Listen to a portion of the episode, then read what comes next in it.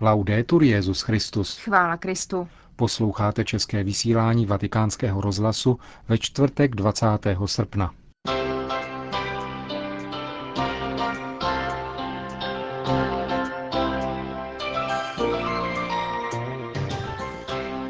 Po zprávách vatikánského rozhlasu dnes uslyšíte, jak pokračují přípravy na blížící se návštěvu Benedikta XVI. v České republice.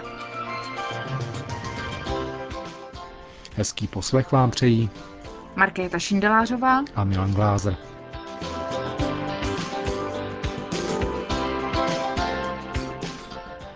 Zprávy vatikánského rozhlasu. Vatikán. Svatý otec jmenoval nunciem ve Španělsku 65-letého italského arcibiskupa Arenza Fratiniho, který byl dosud nunciem v Nigérii. Monsignor Fratini bude reprezentovat svatý stolec také v andorském knížectví a zároveň bude stálým pozorovatelem u Světové turistické organizace. Jeho předchůdce v této funkci arcibiskup Manuel Monterio de Astoro byl minulý měsíc jmenován sekretářem Kongregace pro biskupy. Rusko. Ruská agentura Interfax informovala o hlubokém zármutku Benedikta XVI. nad katastrofou, která postihla vodní elektránu v Sajanu Sušenskaja. Stojí to v kondolenčním telegramu zaslaném ruské vládě. Kardinál Bertone v něm sděluje, že papež se modlí za oběti, zraněné, jejich rodiny a celou ruskou společnost. Všem, kteří v důsledku této katastrofy utrpěli ztráty, vyprošuje hojnost boží útěchy a pokoje, čteme v telegramu. Agentura Interfax uvádí, že v hydroelektrárně zahynulo 17 osob a dalších 58 pohřešovaných bylo prohlášeno za mrtvé. Castel Gandolfo. V centru Mariapoli v Castel Gandolfo se bude od 28. do 30. srpna konat pravidelné prázdninové setkání bývalých studentů Benedikta XVI., takzvaný Ratzinger Schülerkreis. Studijní setkání, které je pořádáno každý rok, má privátní charakter, probíhá formou přednášek a diskusí na dané téma. Jeho letošním tématem je misijní poslání z ekumenického hlediska – Kromě pravidelných účastníků vystoupí jako hosté evangelický teolog profesor Peter Bayerhaus z Tübingen a profesor Heinz Bürkle, bývalý evangelický teolog, který konvertoval na katolickou víru a vyučuje v Míchově. Každoroční setkání bývalých studentů Benedikta XVI. se začalo pořádat v 70. letech, ještě v době, kdy Josef Ratzinger působil na německých univerzitách a pokračoval pak i po jeho jmenování míchovským arcibiskupem v roce 1977 a po jeho jmenování prefektem Kongregace pro nauku víry v roce 1981. Irák. V iráckém Kirkuku byli 18. srpna zavražděni dva křesťané. První obětí byl Sabah Daud Askar, který byl zabit, když se postavil proti čtyřem osobám, které se pokoušely před jeho domem unést dítě jedné muslimské rodiny. 55-letý Askar byl na místě mrtev. Druhou obětí byl náhodný chodec, který se stal svědkem únasu křesťanského lékaře Samira Gorgi. Agentura Asia News, která zprávu přinesla, nepodává jméno oběti. O osudu uneseného lékaře není nic známo. V Kirkuku stále vládne atmosféra strachu. Existuje obava, že včerejší incidenty donutí další křesťany k odchodu ze země. V poslední době emigrační vlna poněkud ochabla a některé rodiny se dokonce vrátily zpět do svých domovů. Objevila se také další pozitivní znamení slibné budoucnosti. Jedním z nich je navrácení třech katolických škol, které tamnějším katolíkům znárodnil režim Sadáma Husajna. Kuba. Delegace Biskupské konference Spojených států, která je v těchto dnech na delší návštěvě Kuby, apelovala na ukončení nepřátelství mezi Kubou a Spojenými státy a na potřebu dosáhnout kompromisu mezi oběma stranami. Američtí biskupové se včera setkali s předsedou kubánského parlamentu Ricardo Alarcónem. Byl to zatím nejvyšší představitel, se kterým se setkali. Američtí biskupové navštívili místa, kde se realizují různé projekty charitativní pomoci ze Spojených států. Jejich návštěva je znamením naděje na zrušení amerického embarga na tento karibský skanzen komunismu. Istanbul. Turecký premiér Erdogan se setkal s hlavními představiteli všech náboženských vyznání v Turecku, mezi nimiž byl také ekumenický patriarcha Bartoloměj I. V sobotu 15. srpna se patriarcha setkal nejprve s předsedou turecké vlády a s dalšími pěti ministry a potom se konalo také jeho soukromé setkání s premiérem Erdoganem.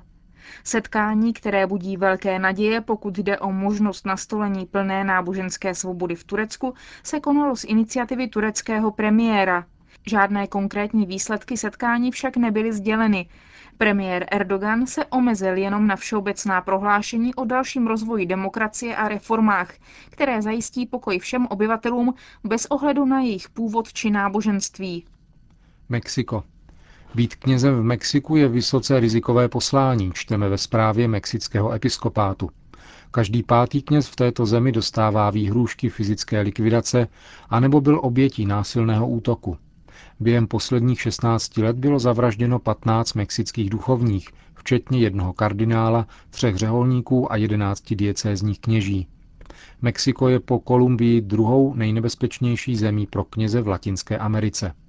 Ze šetření, které bylo provedeno na žádost Mexické biskupské konference, plyne, že pro následování jsou důsledkem pastorační služby a odvahy, s níž duchovní poukazují na závažné sociální, ekonomické a politické problémy a zejména narůstání násilí v zemi. Kněží jsou napadáni politickými a ideologickými skupinami a různými druhy partizánských či kriminálních uskupení. Zprávu nazvanou Nové pronásledování kněží v Mexiku připravila komise episkopátu věnující se pastoraci sdělovacích prostředků. Malajzie. V Malajzii byla jistá modelka odsouzena do vězení a k byčování za to, že pila pivo. Je to první žena, kterou postihl trest za porušení islámského zákona šaria, které zakazuje pití alkoholických nápojů. Kartika Sari Devi Surakarmo přiznala vinu před soudci. V loňském roce, jak referuje agentura Asia News, byla žena přistižena při pití piva v nočním podniku ve státě Pahang na jihovýchodě Malajzie. Rozsudek týdenního vězení a byčování byl vynesen letos v červenci islámským soudem a byl potvrzen příslušným ministerstvem včera. Odsouzená modelka se proti rozsudku neodvolala a do vězení nastoupí příští týden. Konec zpráv.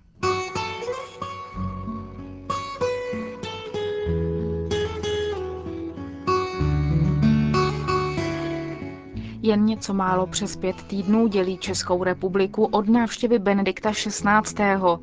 Návštěva svatého otce se uskuteční 20 let po pádu komunismu a po svatořečení Anešky České papežem Janem Pavlem II.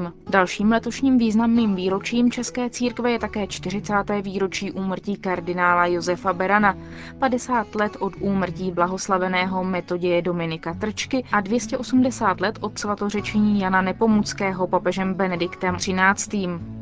Letos uplynulo také 665 let od vzniku arcibiskupství pražského bulou Klementa VI. 1010 let od svatořečení biskupa Vojtěcha papežem Silvestrem II. a 1140 let od úmrtí svatého Cyrila. Do Prahy přiletí svatý otec v sobotu 26. září předpolednem. Hned první den má na programu setkání s rodinami, s prezidentem, s politiky a diplomaty a večer nešpory s kněžími, řeholníky, bohoslovci a zástupci církevních hnutí. V neděli dopoledne bude předsedat mši svaté v Brně a v pondělí u příležitosti Národní svatováclavské pouti ve Staré Boleslavi. Na to, v jaké fázi jsou přípravy na tuto událost, jsme se zeptali mluvčího pražské arcidiecéze Aleše Pištory. Domnívám se, že v současné době lze říci, že přípravy jsou v plném proudu a že finišují. Na tuto otázku já vždycky eh, odpovídám tak, že nejde ovšem pouze o přípravy organizační, ale také o přípravu duchovní. Ta je jistě neméně důležitá. Ale co se týče těch organizačních příprav, tak eh, lze říci, že jednotlivé komise, které mají na starosti organizaci událostí v rámci návštěvy, se pravidelně scházejí a dolaďují poslední niance. Hlavní komise spolupracuje s kanceláří prezidenta republiky, neboť jak známo, jde o návštěvu, která má dvě roviny, tedy rovinu pastorační a také rovinu státní. Tato komise vedená hlavním organizátorem biskupem Václavem Malým dohlíží na dílčí přípravy. Neboť první kroky papeže Benedikta XVI. povedou po uvítání na pražském letišti do pražského izlátka. Dolaďuje se také program pro setkání s rodinami v tamnějším chrámu, tedy v chrámu Pany Marie Vítězné.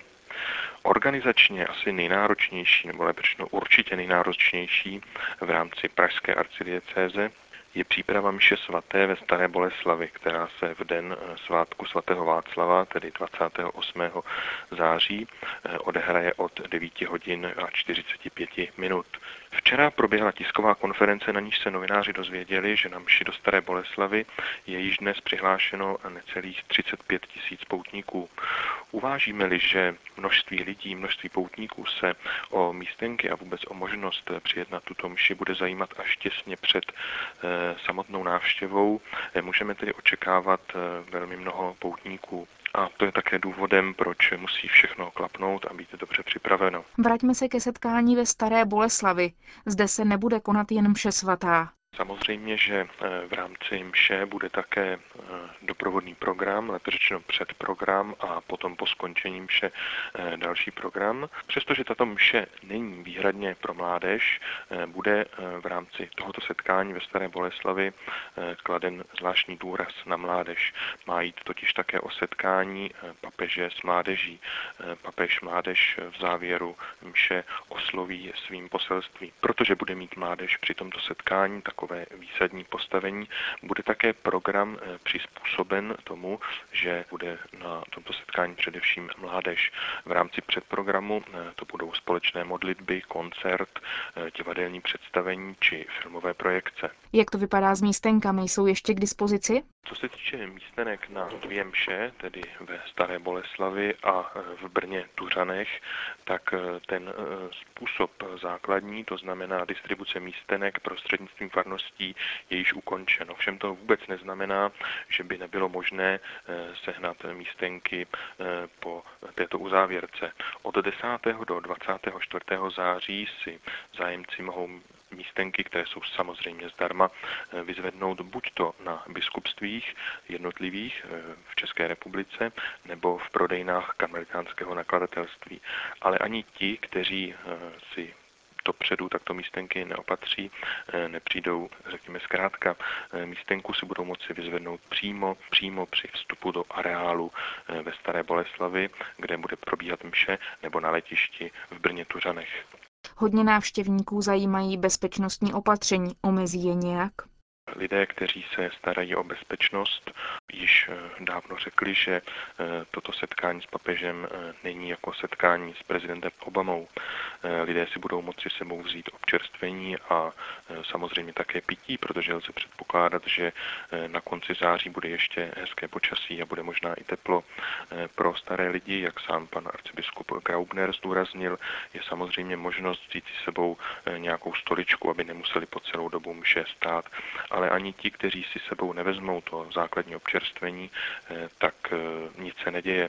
Budou si moci koupit toto základní občerstvení eh, v areálu pro božské louky, tedy nedaleko Staré Boleslavy, kde se vše bude odehrávat.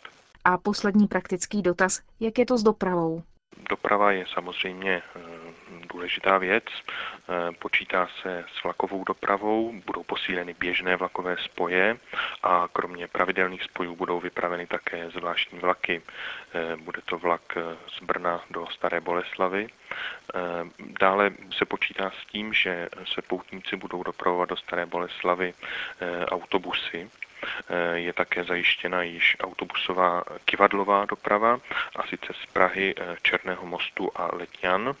A tyto autobusy eh, pojedou do Staré Boleslavy a budou jezdit v co nejkratším možném intervalu. Lze využít také vlastní automobil, ale to není příliš doporučováno. No a samozřejmě jsou vítáni pěší, tedy ti skuteční poutníci, kteří do Staré Boleslavy dorazí řekněme, po svých. Nejedna farnost eh, v rámci pražské eh, arcidiecéze připravuje eh, takovouto pouť.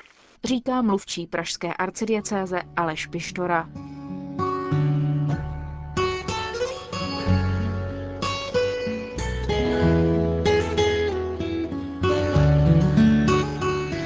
Končíme české vysílání vatikánského rozhlasu. Chvála Kristu. Laudetur Jezus Christus.